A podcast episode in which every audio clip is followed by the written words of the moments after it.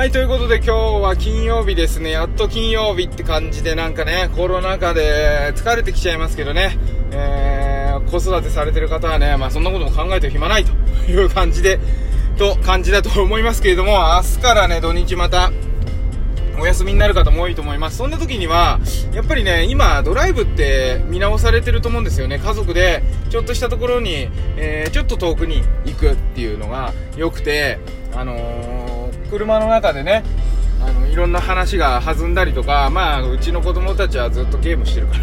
ら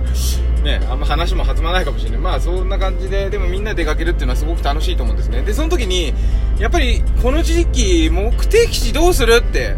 なるじゃないですか。でね、おすすめしたいのが、温泉スタンドですよ。温泉スタンド。え温泉スタンド？何それ？みたいな感じだと思うんですけど、実は結構ね、日本って、温泉、日帰り入浴施設とか温泉宿とかだけじゃなくてね、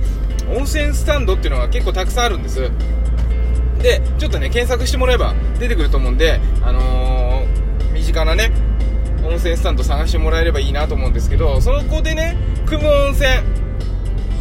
温泉って、の、ちょっとマニアックな話になりますけど、単純泉っていうのは、あの、25度以上っていう、25度以上の地下水なんですね。だけど、成分分析表の、えー、泉質のところに、え、ナトリウム塩化物なんとか塩泉とか、単純泉以外のことが書いてあるときは、あの成分が多いんです。で、その場合ってね、ポリタンクを、20リットルのポリタンク、あの灯油のポリタンクでもいいし、水用のポリタンクでもいいし、20リットルをお風呂に混ぜるだけでですね、結構お風呂のお湯が温泉になります。たった20リットルで。お風呂のお湯ってね、200リットルぐらいなんで、そのうちの20リットルをね、温泉にするだけでですね、結構温泉感出るんですよ。ええー、本当そんなことないでしょって思うかもしれないんですけど、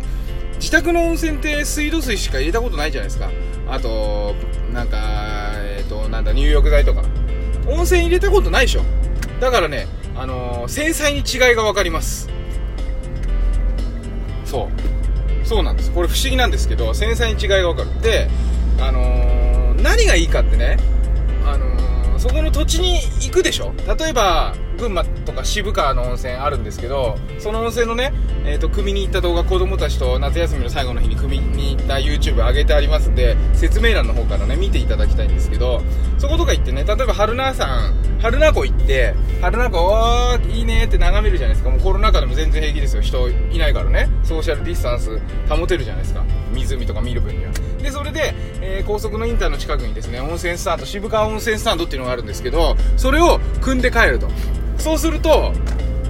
目で見て、えー、あの、耳で聞いてね、鼻で、あの、嗅いで、あの、森の匂いとかを嗅いで。あ触るっていうことがあんまりないでしょ？それを温泉を触ることによって五感が満たされるんですよね。で子供たちともこう今日は温泉入るからねってお家で温泉だよって温泉スタンドっていうのがあってねって温泉組むんだよって一緒に組んでで帰ってくると。そうすると自宅で今度体で触って匂いを嗅いでまた新たな身体性が生まれてですねこれはまたいいわけですよそういう感じで。これねちょっとねすっごいおすすめなんでファミリーであの行ってください。あのー、1回行ったらねハマっちゃうと思います。で料金としてはですね大体10リッター10円ぐらいなんです。で200リッターで100円ですとかそういうところもあるのでまあほぼポリタンク1缶ね100円以下で入れられると高いところでも。そんな感じなんで、あのー、お金もかからないし、えー、人とも会わないしでそのなんだ県をまたいでちょっとそういう風なとこ行っても、まあ、温泉スタンド組んでる分にはね地元の人もそんなに嫌がらないと。いうことでめちゃめちゃおすすめなんでねぜひね家族で今週末、あのー、行ってください。ホームセンターでポリタンク買ってキャンプ売り場のところにね絶対20リッターの水のポリタンクとか売ってるんでそれ持って、えー、まあ2個ぐらいあるといいかな、うん、2個3個4個ぐらいあるといいかな。まあそれやりながら増やしていけばいいので。で200リッターなんてね組まなくても捨てちゃってもいいじゃないですか。ポリタンクいっぱいになればね。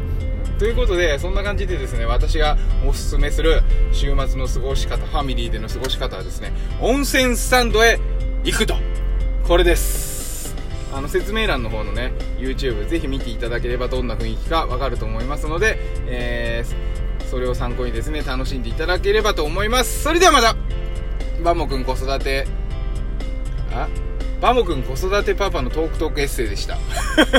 忘れちゃった一瞬。いつもありがとうございます。バイバイ